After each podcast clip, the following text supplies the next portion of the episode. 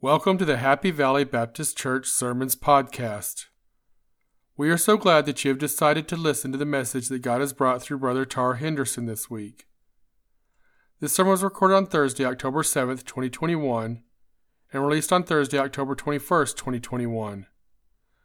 This week's message is the second from our revival at Happy Valley Baptist Church. My prayer is that this message is a blessing to you and moves the Holy Spirit to start a revival in your own life. Sit back, relax, and enjoy the sermon. The more I'm around this gentleman, the more I'm growing to love him. He's a great man of God. Brother Tar Henderson, you come on. Well, good evening. I'm glad some of you went ahead and came back tonight. I'm glad to see a few new faces as well. And so I'm thankful for the opportunity to be here once again. And thank you, Gary, for that nice introduction. You didn't have to say that, but I'll make sure and pay you a little extra on that later. So I appreciate that. And if I could just say, I know that we're not supposed to be jealous, but can I say that I'm a little jealous of you guys, the fact that you all play so well. You know, the Lord just has gifted you guys, and I am just so grateful for that. You know, my dad used to play the guitar, and he did a good job at it. And then my son, he can play the drums, and he can play the guitar. And, man, it just skipped right over the top of me. I guess I just settled for the good looks. Is that what it was? Maybe that's not it either. I don't know. I just guess maybe I missed out all the way around. So, no, you guys have really been blessing my heart, and I'm just thankful to have you here serving the Lord, lifting the name of Jesus up, and that's what we're going to continue to do as we worship together, as we study God's Word together. You know, I still believe that God's Word has power to change our lives. And so that's why we continue to go back and look at God's revelation to us. There's a whole lot of books out there, but no book has the power to transform a person's life like the God of the Bible, who is spoken in these 66 books, 39 Old Testament, 27 New, that can change our lives. Tonight, as we take a look at a passage that comes out of the letter of Paul to the Colossians, we're going to look at that in here in just a few moments. You can turn there if you would and hold your finger there in Colossians chapter 3. That's where we're going to be focusing on. But when I want to ask you the question tonight is, do you ever really think about the big picture of life? You know, there's so many mundane things in life, aren't there? You know, you think about the mundane things of life. Now, you think about we get up, we go to work, we come home, we go to bed, we get up, we go to work, we come home, we go to bed. In this cycle, we have birth. In this cycle, we have childhood. In this cycle, we have adolescence. In this cycle, we have the aging. That's kind of, I think, where I'm in that stage, you know. And then we have on from there.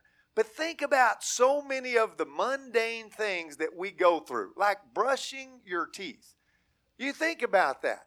Now, my grandmother, she lived to be 95. My great-grandmother lived to be 97. And before my grandmother passed away, she said, you know what, I just hate to take a bath. You know, now, it wasn't that she wasn't a clean woman, and I would have thought that I would have never felt that way. Now, when I was a child, I got tired of taking a bath. We lived in a small home. We had one bathroom. You had to wait on everybody in the family, and then you got the dirty water at the end. I didn't like to take a bath then, okay?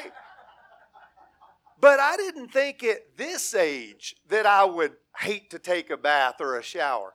But I've come to the point to where I'm like, I've got too many things in life I want to do, and that's just dragging me down, you know? So I just want you to know I did take a shower before coming here. I wouldn't want you to think, you know, yeah, I didn't want to take it that bad. But, you know, you just think about, do we have a big picture of life? I think we have to learn the big picture of life. I think it's all about perspective. I think the Bible gives us an understanding of the big picture of life, but I think it's something that we have to learn. There's a story I left off with last night that was speaking about a marathon runner in the 1968 Olympics. Well, I'm going to dive right on in to the 1988 Olympics as I speak about Dan Jansen. Maybe you remember Dan Jansen. He was a speed skater. And Dan Jansen, before the 1988 Olympics in Calgary, Canada, he lost his sister Jane. And he wanted so desperately to win a gold medal at the Calgary Olympics in 1988. And he put all of his focus and energy and desire to go and win a medal. But he came up short. You see, that's back in the day, you know, when I was just graduating high school, and I loved the Olympics, and I remember that. But, you know, a little bit later, 4 years later, he also went to Albertville, France, and he came up short again. Now, we're talking about a man who works and works and works and trains and trains, and yet he came up short once again. But he still had that desire in his heart to win a gold medal, and ultimately in memory of his sister Jane. 4 years later, he went on once again to Lillehammer, Norway, and he got the gold. And in the middle of setting a gold, he also set a world record. And when they interviewed Dan Jansen, they said, "How were you able to go through all of the hardships that you've been through and persevere and keep your focus to be able to win the gold medal?" And this is what he said. He said, "I don't think I would have always been able to do that. But when I was 12 years old, I had lost a meet, and I was mad." He must have been competitive like I was. I was mad if I lost. I didn't like to lose. And so they were driving home in the car that day, and his dad didn't say a word. He got home, they ate supper, he went on into his room that night to go to bed, and his dad came in and just said this one sentence: "Dan, life is not all about skating in circles." And it gave him a whole new perspective on life. Now, Dan Jansen didn't quit skating in circles. He continued to skate in circles and even win a gold medal in 1996. But the fact of the matter is, he had a whole new perspective about how to skate in circles with a big picture in life. My friends, I want us tonight to recognize that if we're going to really experience revival, remember last night where we talked about that God has a prescription for us to really experience revival from 2 Chronicles 7:14. "If my people who are called by my name will humble themselves and pray and seek my face and turn from their wicked ways, then I will hear from heaven and I will heal their land." Tonight, I want us to take a look at Colossians chapter 3, because I believe in the story of Dan Jansen, he had to learn what the big picture of life was all about. And I believe for us tonight that we're going to need to understand the big picture of life and not just going through the motions each day. There are a lot of good things that we can do, but God has a plan that is overarching our little minute details of the day. And I think that he's got a big plan to work in and through us to bring about revival in this church and in this community. Turn with me, if you will, to Colossians chapter 3. I'll be reading out the New American Standard. Paul is the one who has written this letter. He was in prison in Rome. Sometime in between 61 to 63 AD, he had written 4 of the prison epistles, and 3 of those were probably written during this time as he was writing Colossians, those churches at Colossae, and ultimately Ephesians and Philemon. He also wrote at that particular time. But I want us to take a look at 4 verses. We're going to focus in on 4 verses tonight, and I hope and pray that God does a wonderful work in your heart as well as he's already done in mine. Follow along with me in your copy of God's Word. Paul the Apostle writes, "Therefore," anytime you find the word "therefore," you need to ask, what's it there for? Okay? Therefore, in other words, he's moving on from something that he's already been talking about in chapters 1 and 2. Chapters 1 and 2 were doctrinal in nature.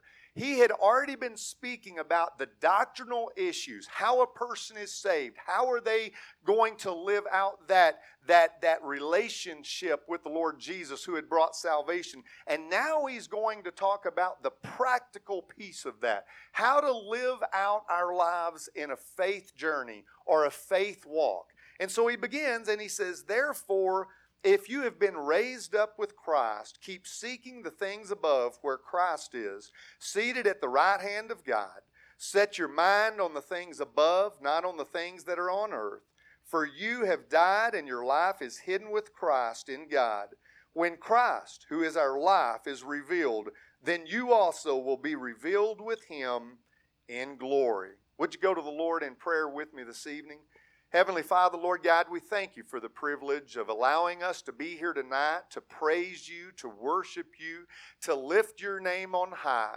And Lord God, just as this letter that Paul had written early in the first century, we recognize that it is all about Christ.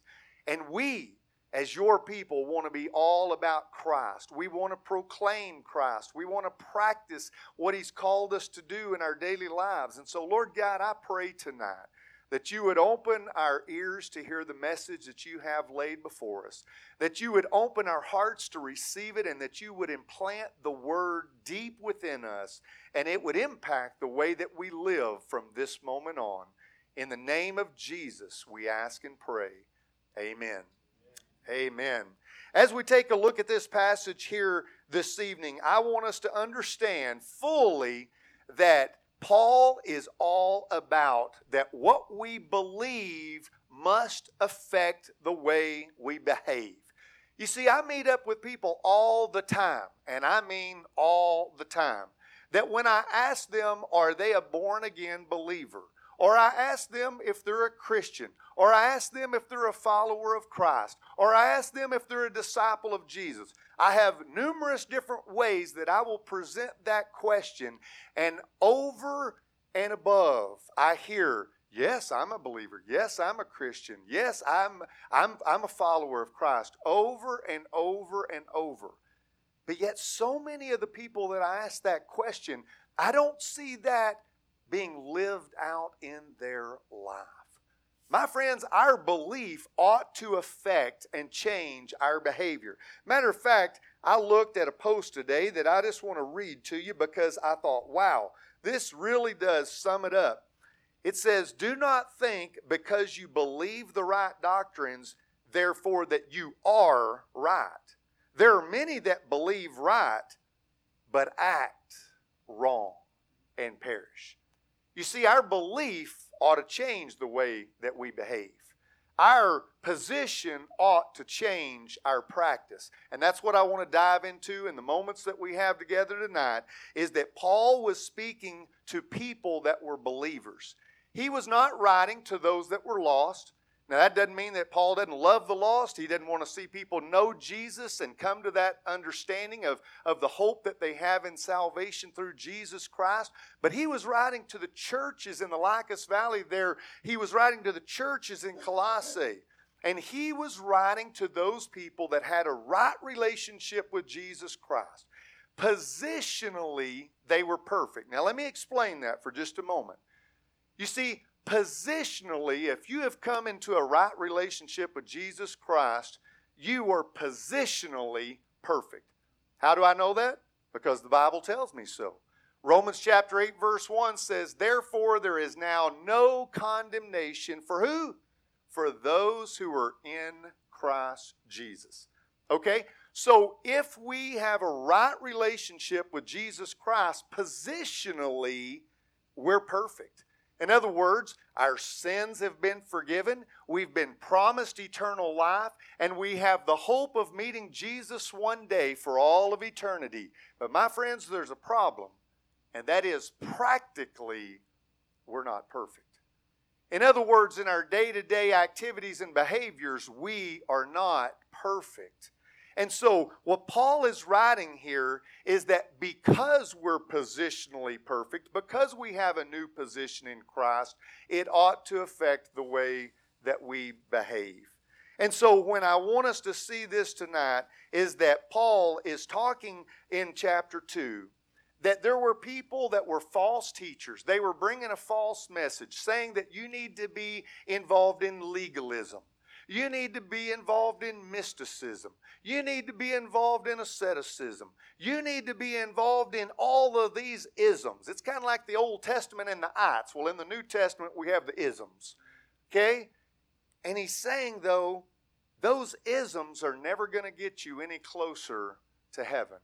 Those isms are never going to get you any closer into a right relationship with Jesus Christ, because Jesus is the one in John 14:6 that says, I am the way, the truth, and the life, and no one comes to the Father but through me.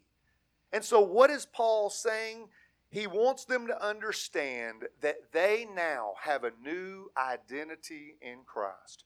And because of that, their interest must change. How do I know that? Take a look here in verse 1 once again. He says, therefore, if you have been raised up with Christ. The word if in this translation, the New American Standard, should be translated since.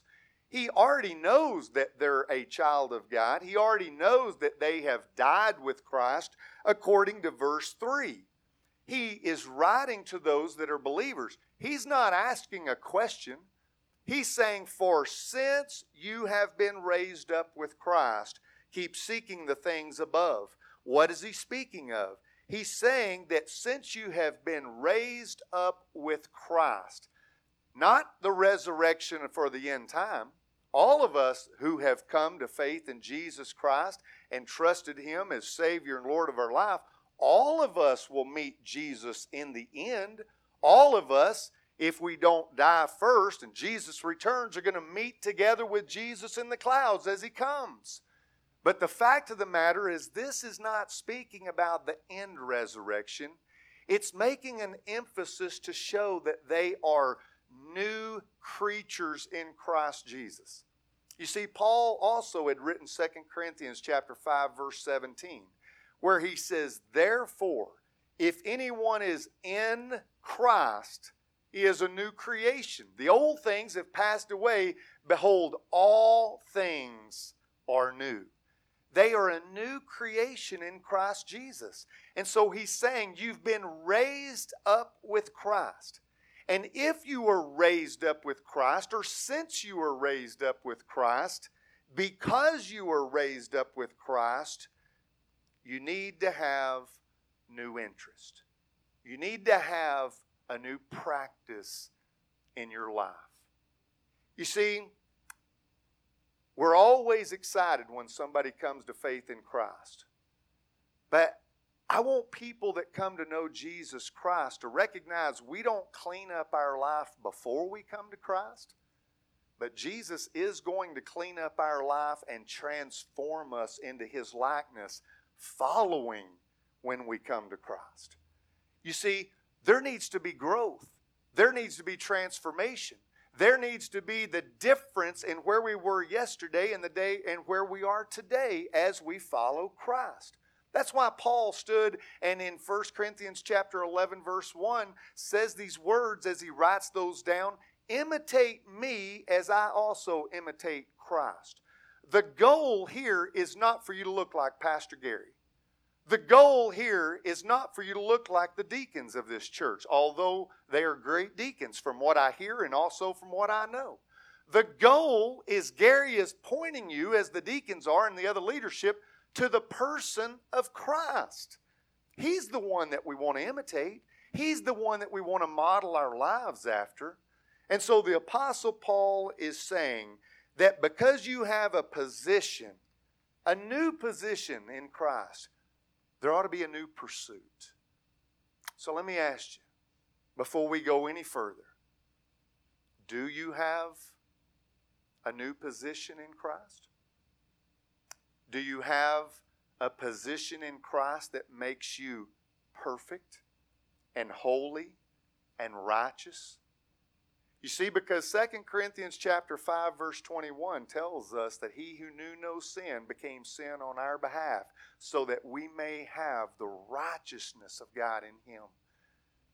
If you today cannot say with absolute certainty that you stand before holy God, creator of the universe and every person and thing that has ever lived, if you can't say with absolute confidence and assurance and certainty that you know that you're positionally perfect with God, not practically, we'll talk about that, but positionally perfect, now is the time where you need to confess your sin and you need to repent of that sin and you need to ask Jesus to be Savior and Lord of your life.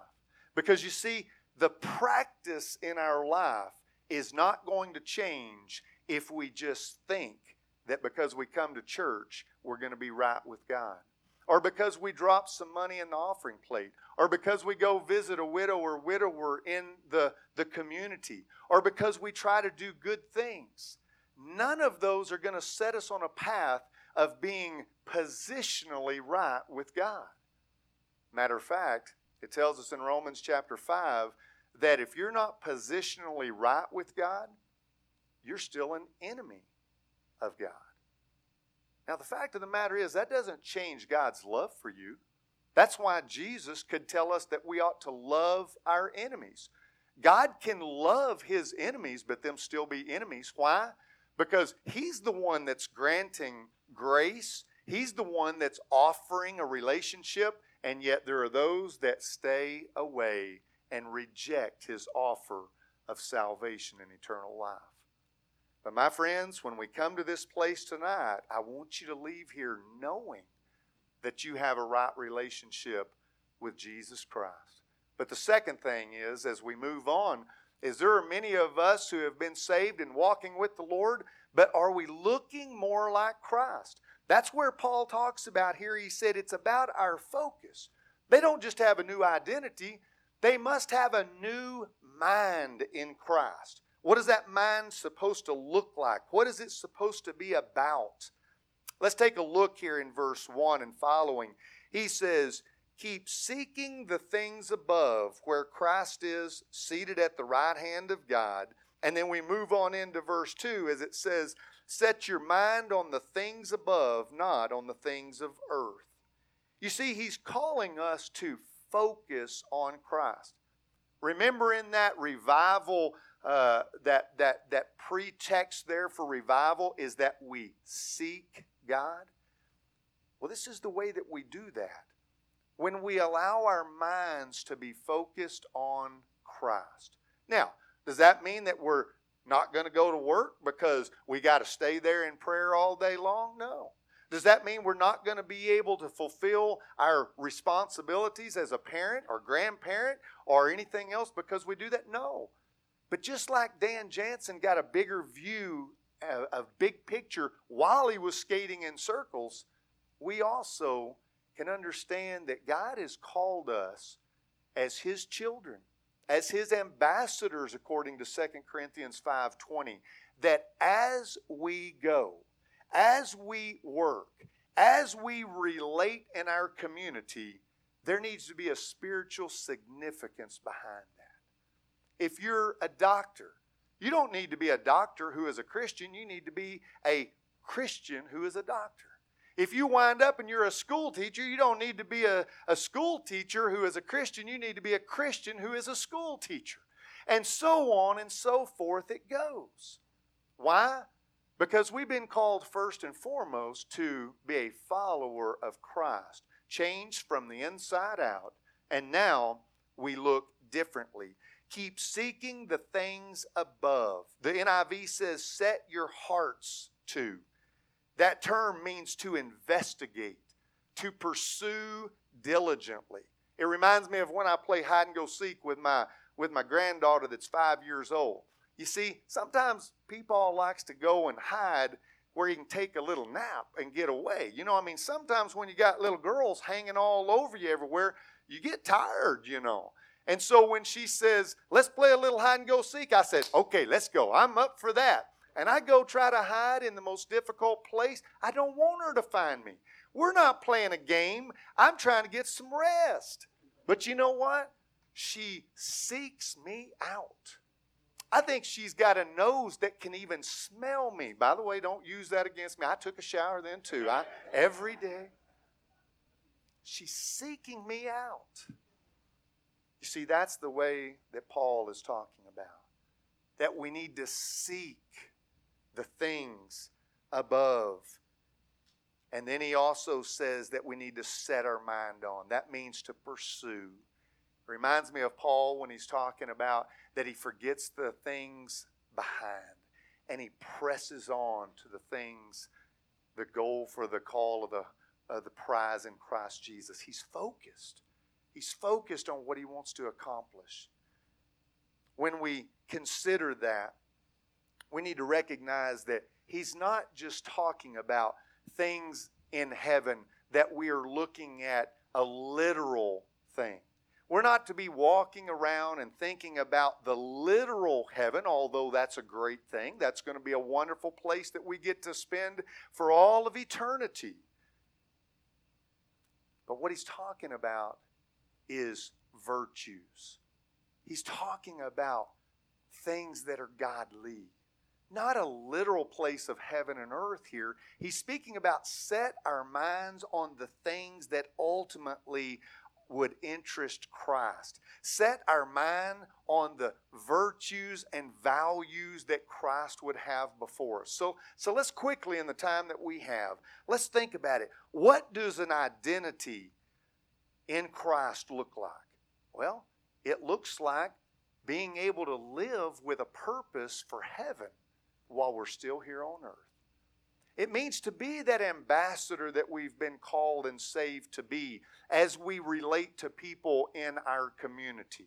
We're trying to proclaim the truth of Jesus and God's Word as a guide to guide them and direct them, as a map for our life. And so that's what it looks like to have an identity in Christ. We're not having an identity by the world. We're not having an identity because of our job. We have an identity because Christ has given us salvation and eternal life.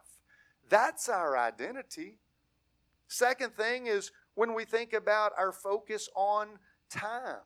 How do we spend our time? It says over in a parallel book that Paul had written also in prison there, in Ephesians chapter 5, he said it this way, in verse 15 and 16, "Therefore be careful how you walk, not as unwise men, but as wise, making the most of your time, because the days are evil."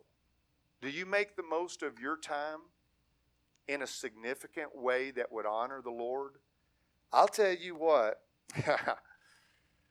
this little phone right here, it's the biggest time waster that we have in our world today.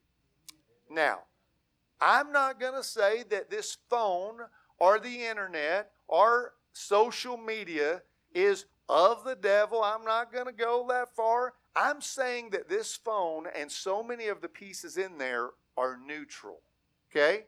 They're neither good nor bad. But how we use them, my friends, is a whole different aspect. You can begin to use your phone for so many good things. They've become what we think of as a necessary part of our life. But you can also use this phone in so many ways that would distract you from being on mission with God. Time waster. What about our money? And you say, "Oh, Pastor, what are you doing talking about our money? Our money's our money." No, your money's not your money. Your money is God's money, and you're to be a steward of God's money. And when we think about money, I love the fact that money is not the root of all evil. What is, according to 1 Timothy chapter 6, the root of all evil? The love of money. It's that absolute focus and obsession upon the money. And that's why Jesus spoke on the Sermon on the Mount in Matthew chapter 6 when he said, "Do not store up for yourselves treasures on earth, where moth and rust destroy and where thieves break in and steal, but store up for yourselves treasures in heaven, where moth and rust don't destroy and thieves can't break up and steal." And then how does he close that? Because where your treasure is, there is where your heart is also. So I'm going to get in your business. Where's your heart? Because where your money's at, that's where your heart's at. And then your virtues. Are you a man or woman of character?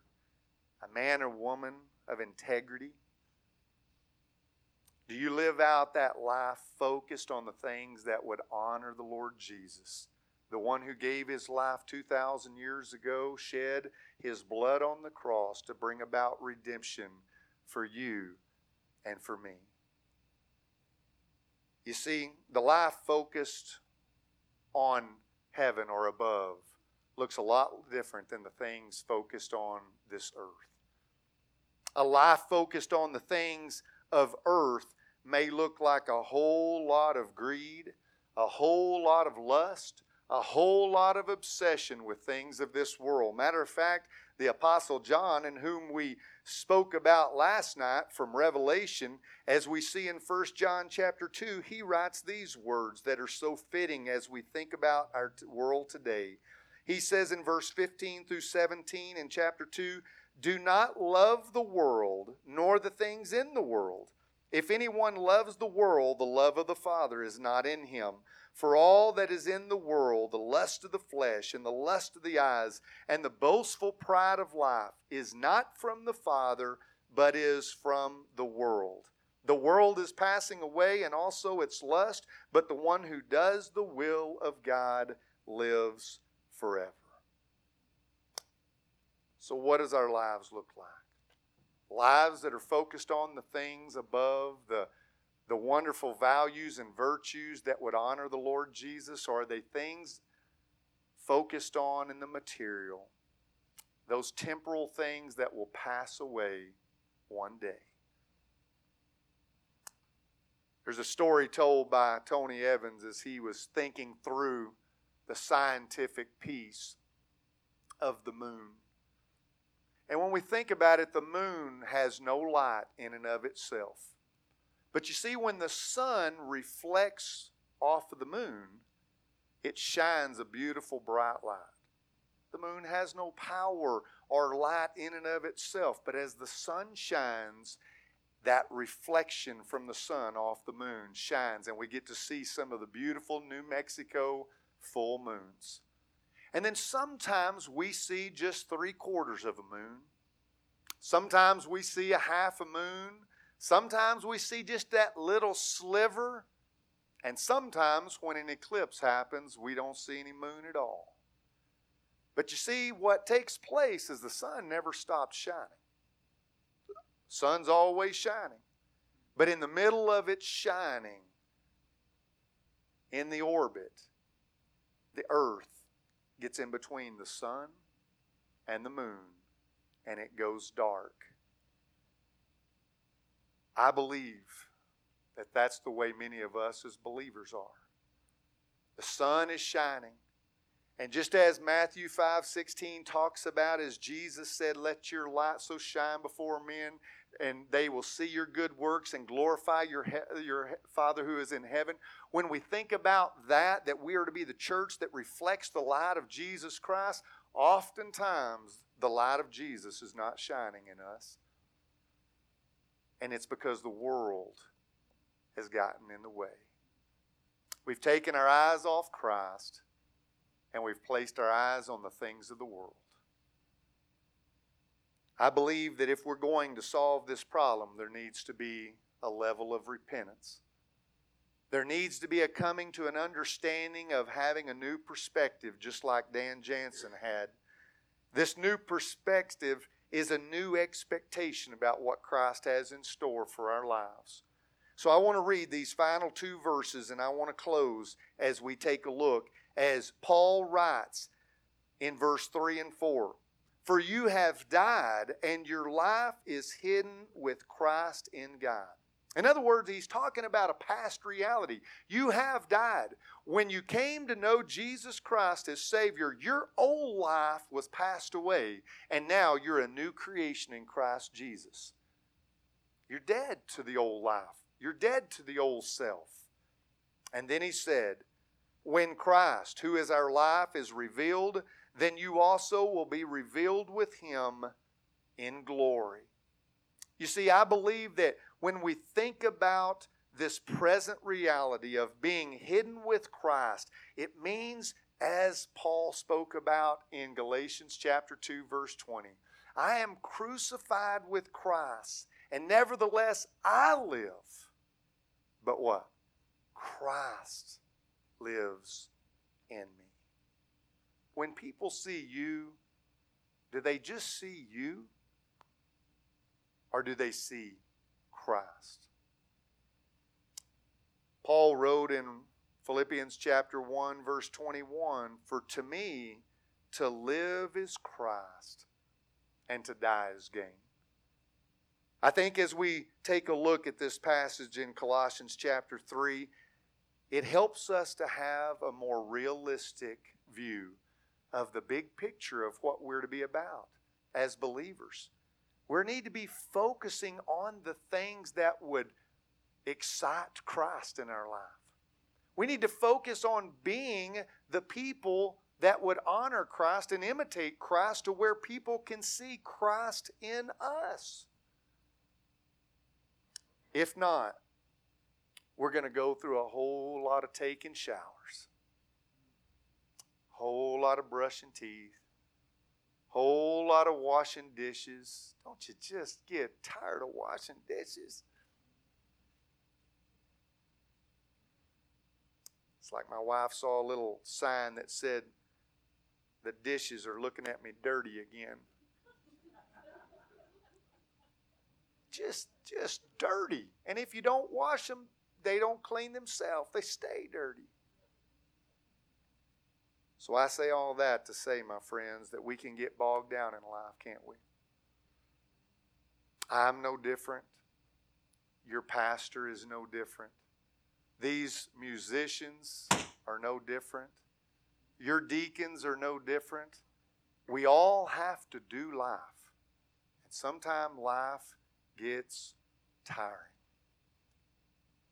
But when we begin to focus our energy and effort and focus on Christ, he can make a change in our life to where we get up every morning with purpose and a renewed sense of joy in the opportunity of serving him.